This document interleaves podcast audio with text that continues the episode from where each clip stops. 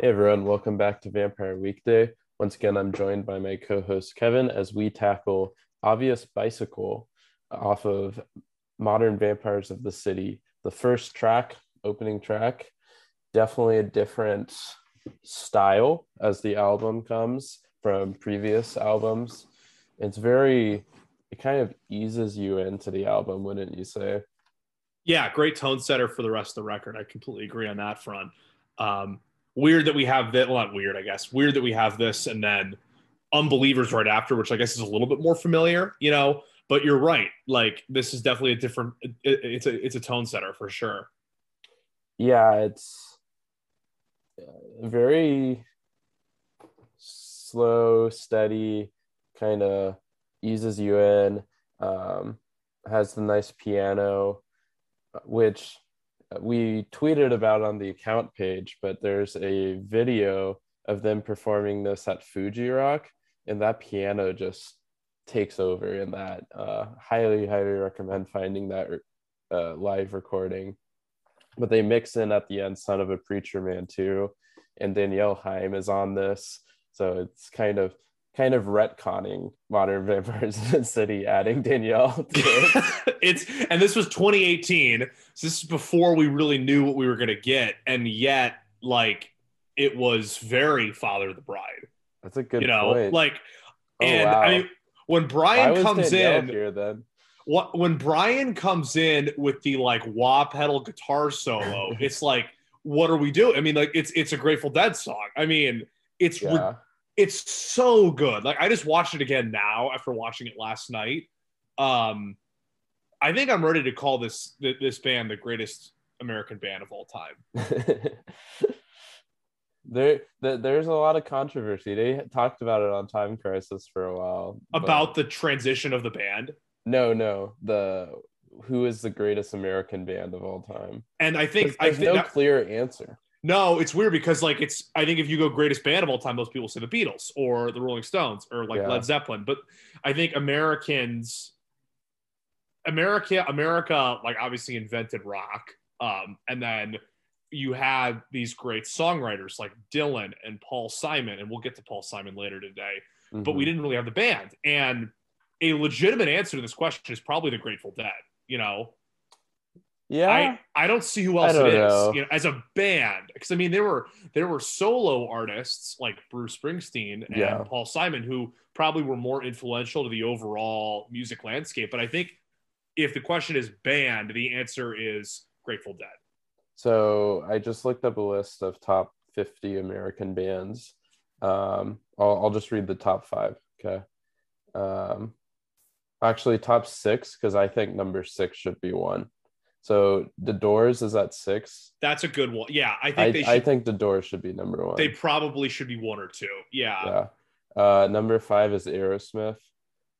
you and I have opinions about Aerosmith I think they were good for their time. I just don't think they have much of a lasting. it's just too like there's not really a word for it um Them pairing up with Run DMC though is like an all-time move. It's so sick. Yeah, the Run DMC version of that song is better than the original. Oh yeah, yeah. I remember uh, there was a everyone hates Chris episode where he like he can't go to the Aerosmith concert that he was gonna go to, or no, the Run DMC concert, and then the kids come back the next day and they're like, "You missed out." Aerosmith like came out and they started playing Walk This Way.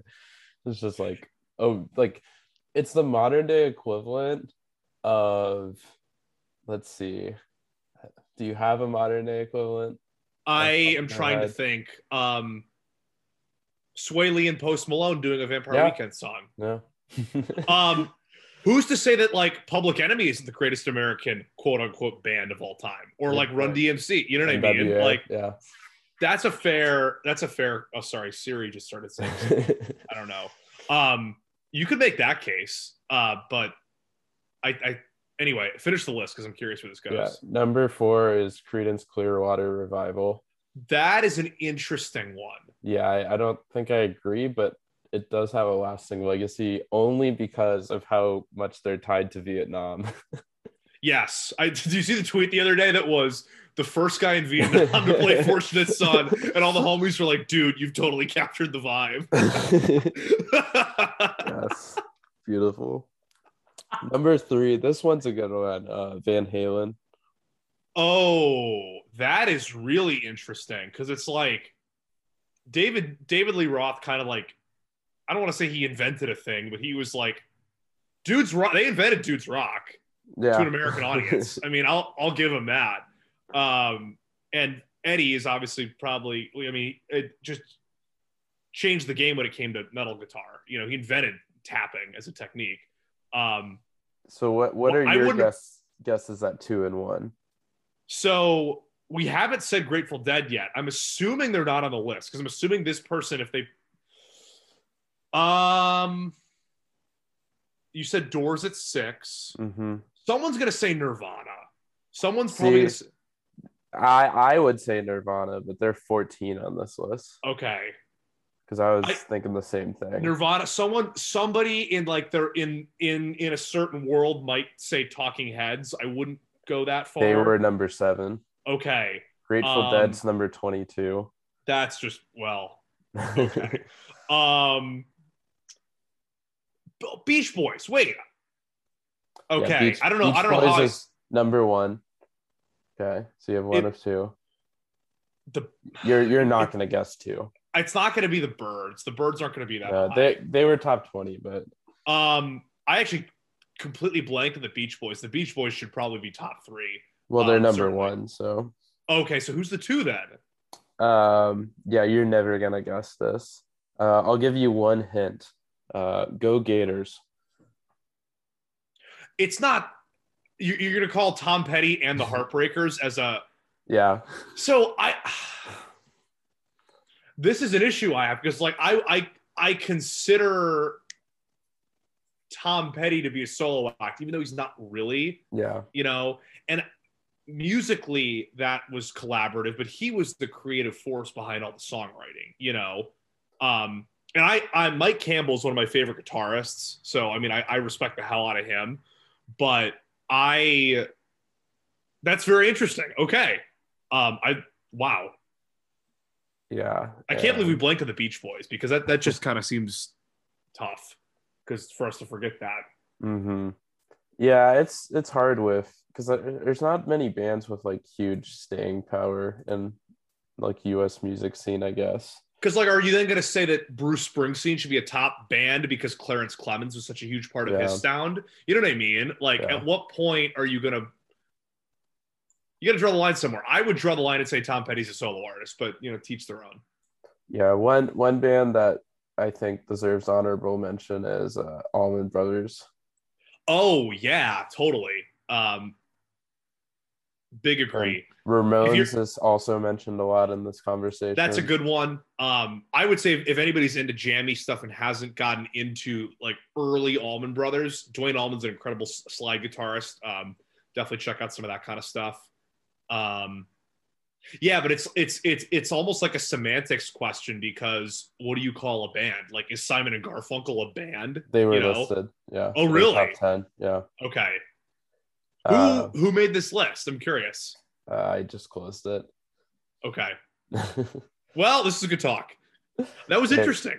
yeah, it's one. I I have a question on where you'd rank them. Is um, Rage Against the Machine? I don't know the band really at Mm. all. Um, and it's like, you know, just thinking from like 40,000 feet up, it's like, I think if you want to talk about greatness, you have to talk about legacy and influence. And they definitely did a new thing. And I think they definitely consider it should should be given recognition for that. Oh, Um, but here's- then Here's a good one. Sorry, sorry to cut you off. I was gonna say, like, go ahead, go ahead, go ahead. OutKast. Oh yeah. I mean, I freaking love OutKast. I don't I guess I think about like what who whoops they influenced, you know, but like I think at some point you do have to give credit for them just being that big of a deal and being that good at their jobs. Um Rage Against the Machine, I almost put Rage Against the Machine in the same category as like Red Hot Chili Peppers because like they kind of took elements from different things, created a vibe and they were kind of the first people to do that but at the same time who did they influence you know they didn't influence anybody so far that's gone on to do something like really really cool whereas That's you true. look at like the talking heads and it's like you see that influence everywhere That's true. So that was uh that was i lo- i could talk about this kind of stuff for hours thank you rolling. thank you for enabling me So can Vampire Weekend get there? I mean, this is a song where you see, I mean, you you start to see some of the influence because like it feels very LP3 because of the piano and the Rostam production, but it's a it's it's like a blues chord progression, you know. So like you're coming from somewhere. Um, and that's why it's fun to see them jam that with like the rhythm and blues, like son of a preacher man thing. Um, I would say, yeah.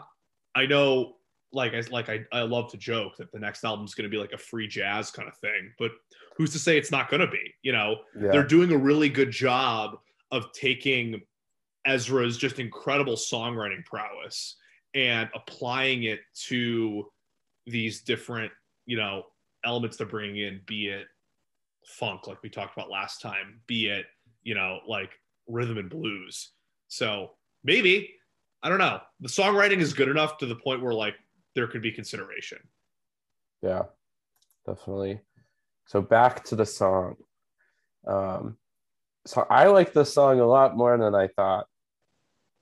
I, Agreed. I I feel like I don't listen to this song intentionally on its own a lot, but in terms of how it captures the essence essence of the album and allows you to transition into a full album listen, it's it's unbeaten. Yeah, you are. You're setting the tone, like we said, not only musically, but I think in some sense lyrically. This is an incredibly sure. introspective song, you know. And we have our characters in this album going through so many doubts, so many th- internal struggles that this is kind of a common theme that we'll get to here. This whole like thinking about your life, thinking about what you should do kind of thing. Everybody thinks about that, like pretty much every day of their lives. But like to have that kind of I don't want to say simple theme, but you know more shared experience, and then leaning into some of the more particular conversations that are had on this album, I think works out really well. We said recently that Modern Vampires is their Jewish album uh, for Mhm. simplicity's sake. Is this their millennium millennial album too? Yes, I I would say yeah. Um, Because this song, I feel like, is a snapshot of the millennial angst that was coming out in the early 2010s. totally because you're like you're like mid Obama era, and I think you know for a lot of people. I mean, I was in high school. I didn't I didn't know what was going on. I wasn't able to give a shit. Uh, but for people who were like more like tuned in, you had this sense of like you felt like things could change. But you know, we've been at war in the Middle East for like a decade now. What's happening? What's not happening? Can things happen? I think when you place that this album in that context, then that conversation becomes really interesting. Yeah, and we have to remember that the band came out of college around the the recession of 2008, right? And so they probably had a lot of experience Um, yeah, talking ish. to people. They had probably had a lot of friends who experienced coming into that job market, um, which I mean, we came into a job market of COVID, so not Yeah, not too you- far off. you and I were very lucky to have things lined up before COVID, but not Yeah. everybody was quite as lucky. I remember I saw a tweet. I follow a couple like you know like architecture accounts, and this guy who works in architecture Chicago tweeted something about how like, wow, it seems like there's really kind of a, a lacking of you know architects with 10 to 15 years of industry experience. I wonder what happened in 2008. Uh, I thought that was That's not No, funny, that's- but like, wow, it's it's kind of it's interesting how you know something that affected people so personally and so acutely 15 years ago, we're now still seeing the ramifications from that. That's the field of architecture, man. Uh, my mom graduated with a degree in architecture, but Really? went I didn't in the that. housing crisis of '88. Um, Oh. and so only one person in her like 20 person architecture class ended up staying in architecture. That's freaking bizarre. Yeah. I didn't know your mom had an architecture degree. Yeah. That's interesting. So um, that's how architecture works. It's like the little the housing crises and recessions are just gaps of like none of those people exist Mhm. in terms of recent grads. Um, but yeah, so I I definitely think this song is about a millennial who's around 20, just graduated college and trying to enter the job market and just struggling, struggling. He's he's uh shaving his face every day before that job interview. Uh, but there's there's nothing out there. I mean, we we can jump in line by line. Let's go. Let's get into it. So mornings come, you watch the red sun rise. The LED still flickers in your eyes. Oh, you ought to spare your face the razor, because no one's gonna spare the time for you. That's pretty desolate. That's tough. Yeah, when when read really tough. without the optimistic piano behind it, it's pretty tough. But hey, you know, almost 10 years later, you can have a beard in the workplace again. So, True. as a guy who does it fairly regularly, you know, welcome back. I watched The Big Short um, last week, and I jokingly like to refer to it as a period piece, but there is some sense in which it is because, like, people dress differently, even though it was only 10 years ago. People had different haircuts, and it's It's like true. nobody nobody had beards in a professional setting back then, and now it's there's things are looser. Yes. It's the current Um, year.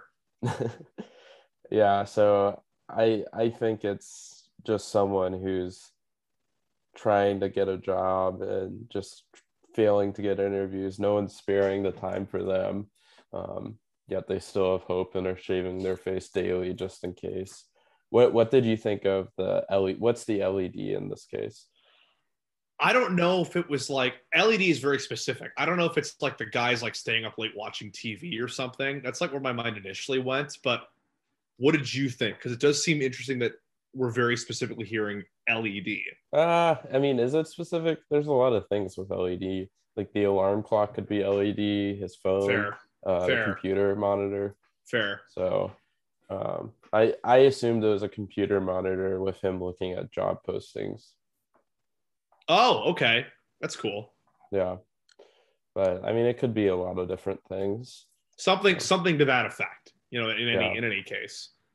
Yeah, and this was actually written in twenty or two thousand nine.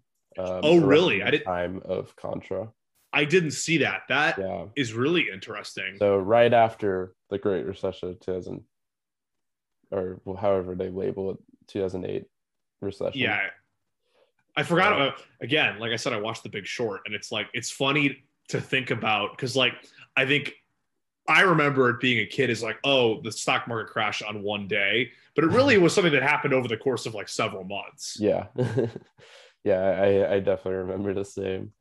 Um yeah so going forward no one's gonna watch you as you go. From a house you didn't build and can't control oh you ought Can we stop there for a sec? yeah yeah. Um, it's weird to think about this because it's like the line about from a house you didn't build and can't control. It almost strikes me as this sense where perhaps the older generation said something along the lines of like, you know, we built this, we were a part of this.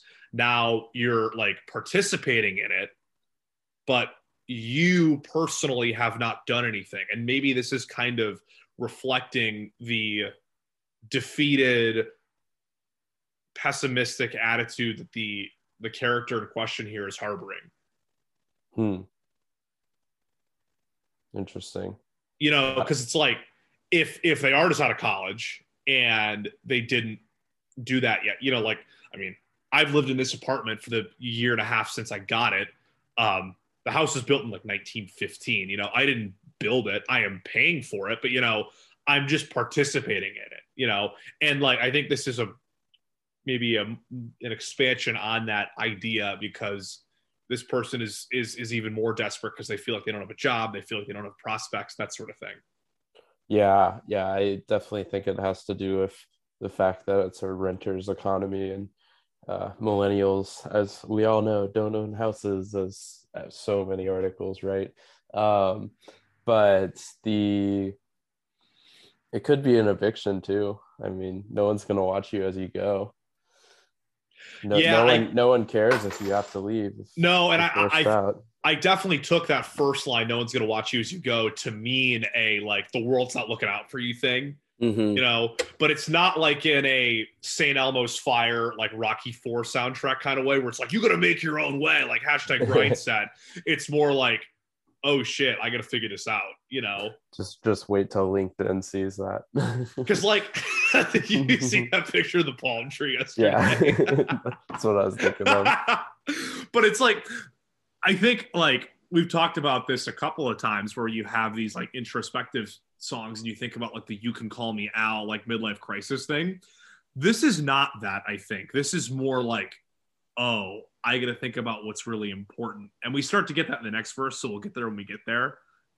But I think this is like maybe introducing the idea of that trope, but then maybe taking another turn away from it. I also need to bring up.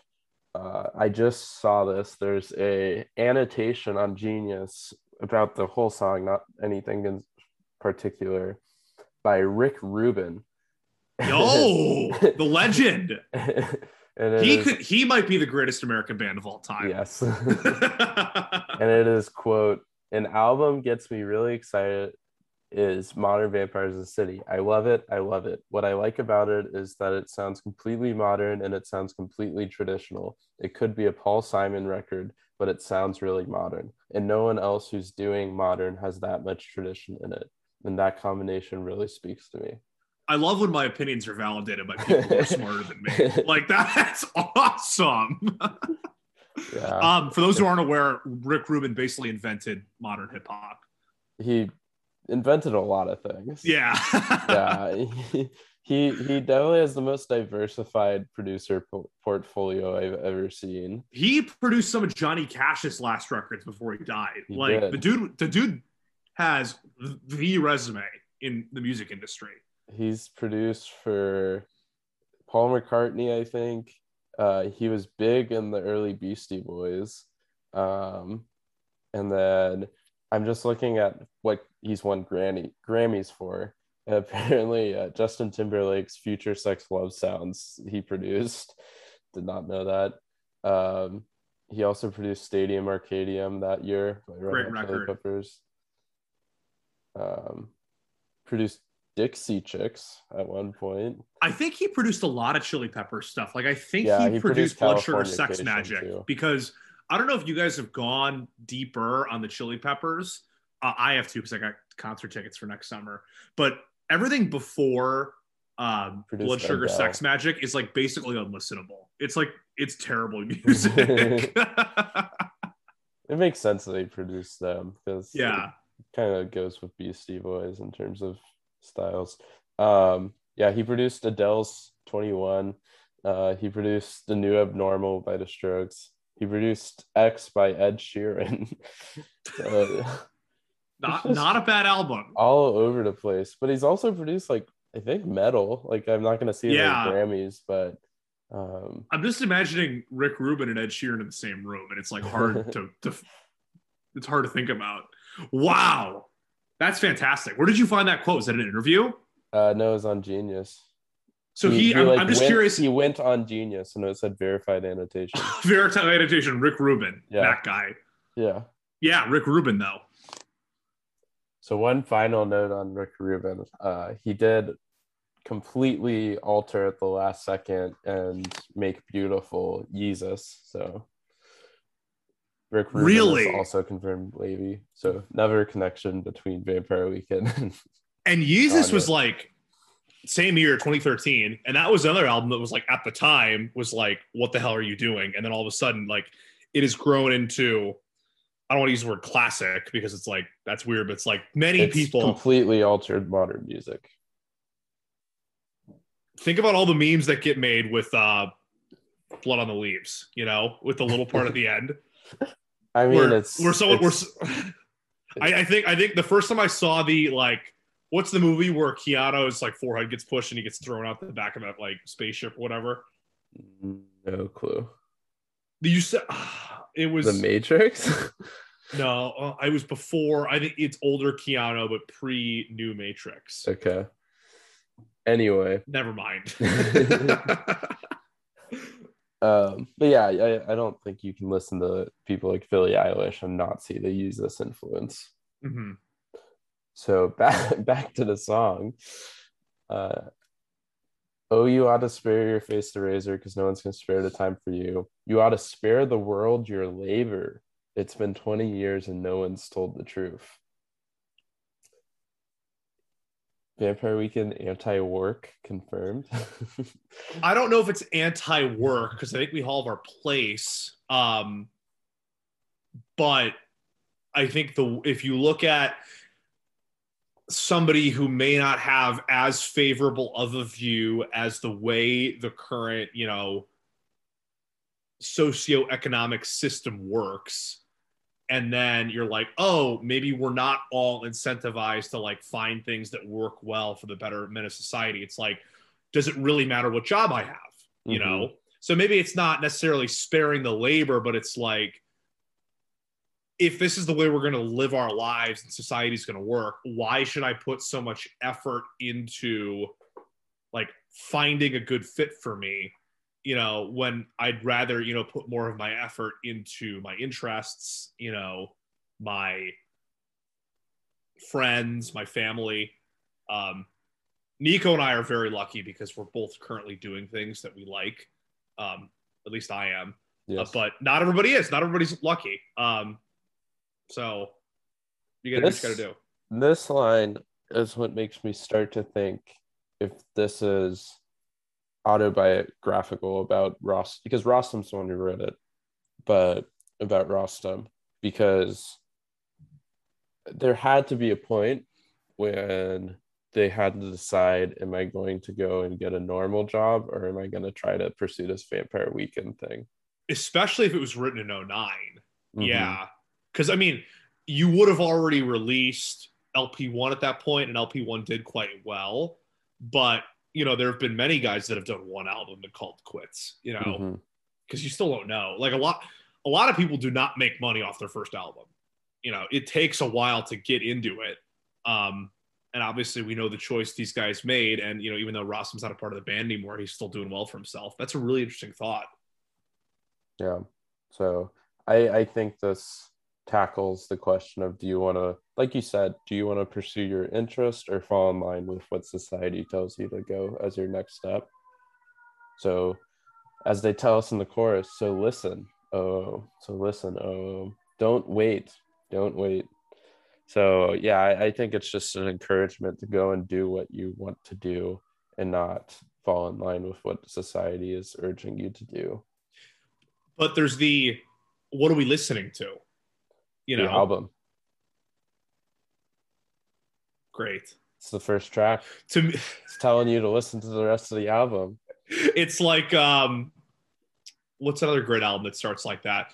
Uh, I don't know. Welcome to the Black Parade. Yes, that's that's exactly what I was thinking. Come all around and gather. I um I listened to that album this week. I also listened to Rhythm of the Saints this week, um, which we could talk about that now. We could talk about that later. Um, that's another album that has a track that has the word obvious in it as the first track on the album. Mm. Uh, that is an album by Paul Simon, you know, the Godfather. Um, that is an album that deals with themes of introspection and like midlife crisis and getting older, uh, especially the obvious child, which is the first track. Um, yeah, you you want to jump on that because I was gonna ask why is it called Obvious Bicycle? I actually don't know. I it may have just been like, uh, hey, we like this this this uh, this name, but obvious makes me think that there's got to be. I'd like to think there's a connection to that Paul Simon album. You know what I mean? I think so too. Because By the way, if you guys have an obvious haven't- reason for it to be Obvious Bicycle. No, no, because there's really there's absolutely no connection here, and I, maybe they just like the word bicycle, um, but that's a pretty clear connection. I don't want to say clear connection because it's not obvious; it's a correlation. But we know Paul Simon's an influence, and if you guys, as Vampire Weekend heads, have not heard Rhythm of the Saints in its entirety, I had until this week. Um, that's your homework because the influences.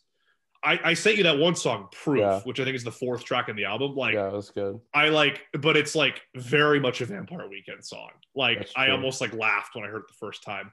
Uh, great record, would recommend. Uh, but I feel like there's got to be a connection there. Yeah, I, I would agree. I I just don't see any other reason for them to call it this. Yeah, It's it's and they they've done this in the past where their song titles have nothing to do with the song but are instead an homage to something else.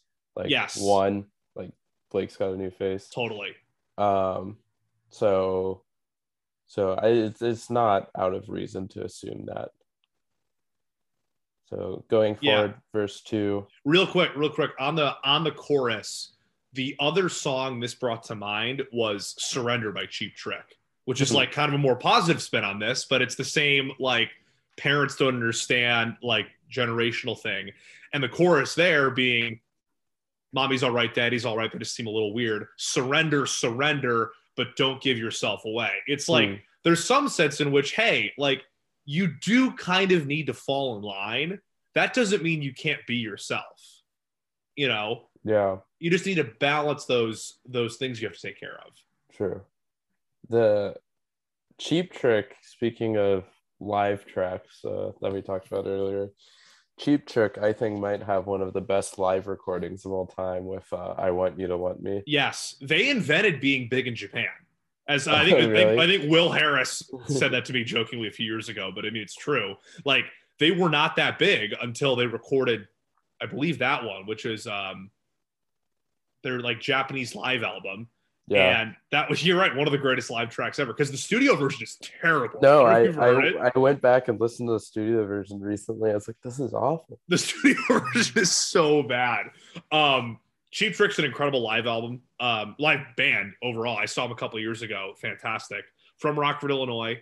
Um, but yeah, they were like they were one of the first bands to be big in Japan. It's kind of funny. That is. So keep that list of who to think in mind, and don't forget the rich ones who are kind.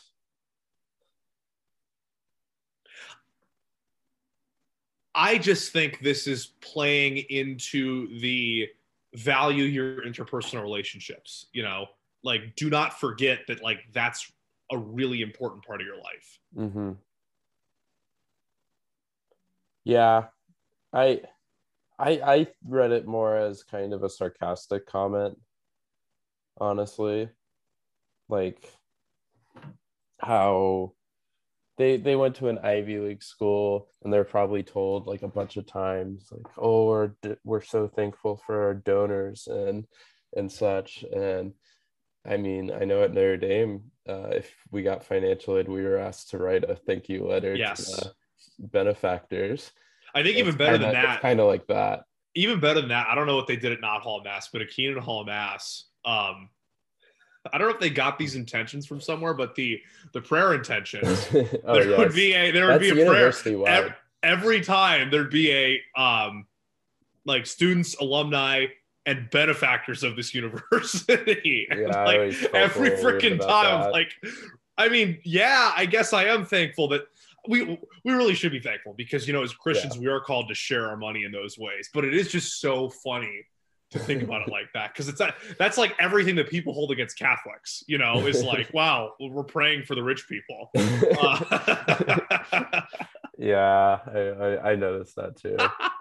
so yeah, I definitely read it more as a sarcastic comment about that kind of culture that we live in, where uh, even if you don't feel gratitude towards the rich, uh, and there's arguments that you should, uh, if if you're in a situation like that, but um, even if you don't, then you're still asked to to go ahead and out of your way, make sure to be thankful and uh, make that apparent. Mhm. Yeah, I, I, I that, that's an interesting read of it. Um, It's also just like That's when you're applying to jobs. A lot of times, older people say like you should write a thank you letter, like note to anyone who interviews you, even if they like don't give you the job. And yeah, like, and I, I think, it, that kind of sucks to like have to do. yeah, I because part of it's kind of being a kiss ass, but part of it is like if you had a good experience, I think it's worth, I think it's worth writing somebody. Yeah. I can be old school sometimes. Sometimes. Sometimes I don't know because I mean Paul Simon. a, jo- a job interview a job interview is just as much for you as it is for them you know i fuck i can't sorry i shouldn't curse but i'm just like now now all of a sudden i'm the old guy damn it um I mean, in a certain sense, yes, you are interviewing them at the same time, but I, I only think applies if you do get the job, I guess. I I became way more comfortable with job interviews when I started having that approach. And I haven't interviewed for a job since I had my current job. yeah. Um, but like in that interview cycle when I was getting my first job out of college, like I took it as like I'll figure it out. So I might as well be comfortable on here, you know. See, grad school interviews we were already in, so That is funny. so it was fully an interview on our part, and they It's were got to be kind of I don't know if fun is the right word, but it's got to be more It's fun. engaging, I guess. Yeah. Yeah. So why don't you spare the their world a traitor? Take your wager back and leave before you lose. See, this is why I think it's a negative outlook, a negative view on falling in line with what society tells you to do. Because if you do that, you are a traitor to your your um, generation. It's only if you pursue what you want to pursue that you truly live and leave before you lose.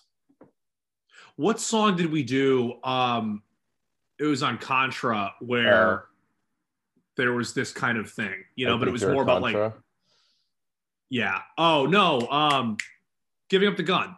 Mm, yes. You know, kind of a similar thing there. So doesn't surprise me. And I mean, obviously, you can you can listen to any members of the band talk about their things, and there's definitely some countercultural sentiment there. Um, yeah, it's funny because it's like, why don't you spare a world a traitor? You wouldn't be a traitor to the world's cause; you'd be a traitor to your own cause. You know. Mhm. True. True. But I, I I completely agree with your sentiment. And then you have a beautiful bridge saying, So while the sun's coming out, cover ground, cover ground. And if you find some love for these clowns, turn around, turn around. I'll be half asleep on the floor of a high school gym, thinking of you and wondering if anyone else could begin. To listen. See, the clowns part is why I can't even entertain the notion of them being fine with like going into modern society and just getting a job. Do you think that clowns is modern society though? Because clowns could be the good old boys. Like, Mm, there's a part of me that reads this as like a beatniky kind of thing. You know what I mean? Where it's like I'm this like you know, you know what I mean? Like this like Bob Dylan poet type who's like uh, separate from society. You know? yeah, there's a part of me that's reading it like that like um you know our friend sebastian in the first book of uh, brideshead revisited that kind of energy is what i'm getting here nico and i nico's finished brideshead revisited by the way I'm about top halfway five through book. it's so freaking good holy cow um that's kind of how this struck me you know what i mean and it's funny to think of the guy who either figurative, figuratively or literally is hanging out on the floor of his high school gym but at the same time is instructing somebody else to cover ground you know Mhm. what are they covering ground for Oh, I never know, linked those to the last. you, you know what i mean Okay. because it's that guy telling him to do something you know what i Yeah. mean hmm Yeah, I didn't link it to the line about being half asleep on the floor of a high school gym, but that makes more sense. Hmm. Because I had no idea why he was at a high school gym. I didn't know if he was like homeless or what. No, I, I I meant it to. It might not even be literal. I think it, it, likely is more of a figurative, you know, Mhm. point here. Yeah. And you're saying it's like basking in the memories of high school with the buddies. I think it could be, but it's yeah, it's it's it's hanging on to how you felt at that time. You know, people people like to dream big when they're like high school, college. You know, That's true. um, you want to hold on to that. Um, and yet it's still like like like I said, there's a call to action there, but clearly it's not a call to action to like, you know, have some like very inline kind of like bigwig corporate job. You know, Mhm. It- there's something else going on here. Yeah. Yeah, that makes sense. yeah, that that actually wraps up the bridge pretty well. Um, it's just kind of the nostalgia for the idealism of the past, which definitely falls in line with the whole album. But yeah, I I I think personally this song convinced me that this album is not the Jewish album, but instead the millennial Jewish album. I agreed because it's it's this struggle of whether or not I should fall in line, and mm-hmm. you know, Judaism is a very codified religion. You know? I mean, and we'll we'll get to us this when we do Diane Young, but that's like a question of like, do you want to live like everyone else and live old, or do you want to go for it all and die young, right? Mm-hmm. So mm-hmm. it's and then I mean, even the next song, Unbelievers, is talking about how society thinks differently than them and how they're against society. So, Unbelievers was our first song. yeah. I, I wonder how different that episode would be if we did it today. It'd be pretty different. It'd be pretty different. Not uh, too, too different. I feel like we did a good job. But yeah, I. What one thing I'll note before we wrap up is the song does sample uh track Keep Cool Babylon by Ras Michael and the Sons of Negus. I don't know if I'm saying that right. Um, but apparently originally had this really hectic drum beat um, that was inspired by the dollar brand record Good News from Africa, but they removed that by the end. So it's not there anymore. Okay. Um, but this is the only sample on the album. I mean, step is kind of an out is kind of a sample. True. It's an interpret what is the word? Interpolation. It's what do you call that? Because it's like it's like I think it's interpolation. the word. I mean, you're you're you're using you're using lyrics from another al another song in a different way. I don't know what you'd call that we'll get to step, but like the layers of sample and cover in mm-hmm. step are kind of ridiculous. It says that in popular music, interpolation, also called a replayed sample, refers to using a melody or portion of a melody, often with modified lyrics from a previously recorded song, but re recording the melody instead of sampling it. That sounds about right. Yeah. yeah. So that's what I define it as. Well, okay. this is just a direct taking of the drums. Cool. Yeah, I I really really like this song. Yes. I think my top five is soon going to be Flower Moon and the rest of Modern Vampires of the City, or the rest will be Modern Vampires. Probably. Yeah. If someone could get me an MP3 of that performance that Nico and I were talking about, I think I would put that as like number two. Um, but I don't think I can do that. True. True, true. So, favorite lyric? Oh, uh, there's a lot of, lot of good choices here take your wager back and leave before you lose. Mm. Even though I had no idea what it meant until like you brought up your theory, I have always really liked the "I'll be half asleep on the floor of a high school gym" line. That's pretty good. I mean, I've been listening to this album like a lot since 2013. So, would you consider like this your favorite album lines. of all time? Uh, second. What's number one? What do you think? Oh, is it really? Nico's a huge Black Parade fan. Yeah, it's definitely welcome to the Black or just the Black Parade. Um, yeah, I mean they're probably one A and one B to be honest, but cool. that or no, Life of Pablo is probably like a good space after that, but it's still probably third. Yeah, I don't know what I would do. I thought about this a while. I mean, college dropout is up there. Graceland's up there. Born to Run is up there. Exile on Main Street's up there. I don't really know. I haven't I haven't done like a proper like self audit in a while. Mm. Yeah, I wonder what it would go as for like most listened to albums ever. Because I know like my most listened to song ever is um Australia by the Shins. I don't know if you've ever heard it. I do not know it. Yeah. Um Oh, actually no. It's been overtaken by something. Uh by Cough Syrup by Young the Giant. who How do you know your all-time data? uh iTunes. They tell you? Uh if you've had iTunes long enough, yeah. There's Okay. a playlist that's top 25 most played. But if I haven't done iTunes in a while, It's Cough Syrup 1, Phantom Limb 2, Australia 3, What is Life by George Harrison 4, Sleeping that's a banger.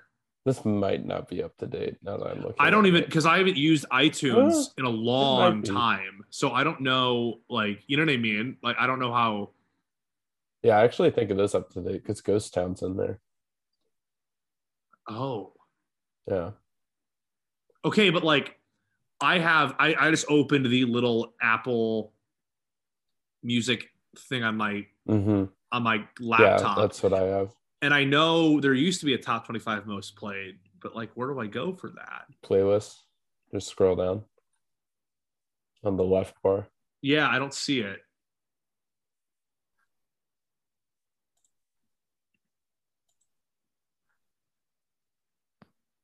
This is great radio.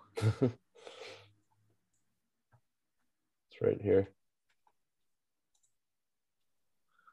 Okay, I don't have that. Let me see if I can like right click and bring it up because I only have the playlist that I've created over here. Can I Yeah.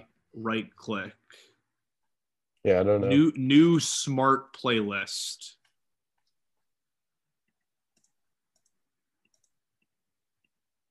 What is it? Hmm. All right, I'm just looking to that because that that would be very curious. the picture for this playlist. You know what that is? No, what? It is um, the Puffy Taco mascot for the San Antonio Missions. the mission. It's a great name for Yeah, a team. yeah. Now I want to look up Apple Music top 25 most played. How to find.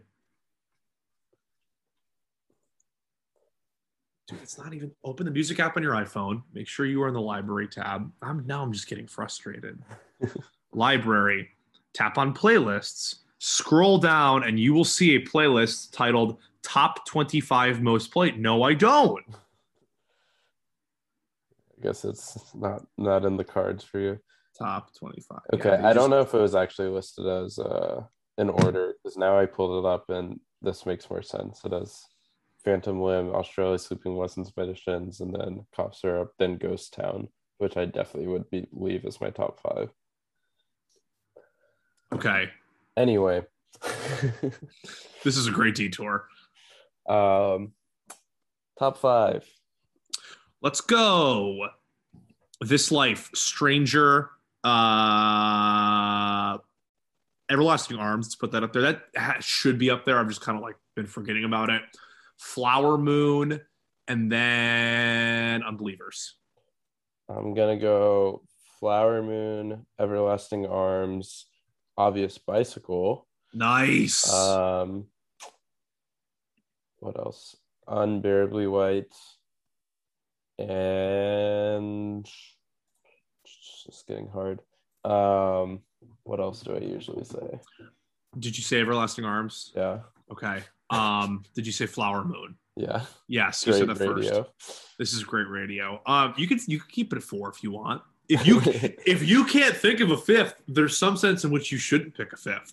yeah, As our friend, I'll- as our friend Geddy Lee once said, if you choose not to decide, you still I'll- have a put- choice. I'll put uh the kids still stand a chance. Good. Okay. Um, yeah, and then our hat for this week is a Notre Dame bucket hat. We've never done a bucket hat on this show, so That's a different Notre Dame bucket hat than the one I have, but I'm glad that we're both I, on the I same have page. two Notre Dame bucket hats, so I might have the one you have. Okay. Um, we got to be down to like five songs, we right? have six songs left. Okay, I'm trying to think if I can list them all. Horchata, Ya Hey, Step, um, Diane Young. I don't have her chat in here, so I, I don't think we. That. I don't think we did it. I really don't think we I, did it. I don't think we did either. I also have obvious bicycle still in here, so there's a lot going on. We didn't do Jerusalem, New York, Berlin. Yeah. Have we done all of LP one? Yeah. Okay. Um, I'm adding horchata. Um, but the song for next week is "Don't Lie." Oh my gosh! How have we not done like any of Modern Vampires? That's the thing. It's it's wild. There's so much left. Um, yeah, it'd be funny if we had actually done "Don't Lie," but I don't think we have. I'm looking it up now. We have not. Okay, There's no way. Yeah. So tune in next week for um, us to talk about Don't Lie off of Modern Vampires, which might be, as I say, every week we do Modern Vampires, one of my top five songs. Huge. Take it easy, folks.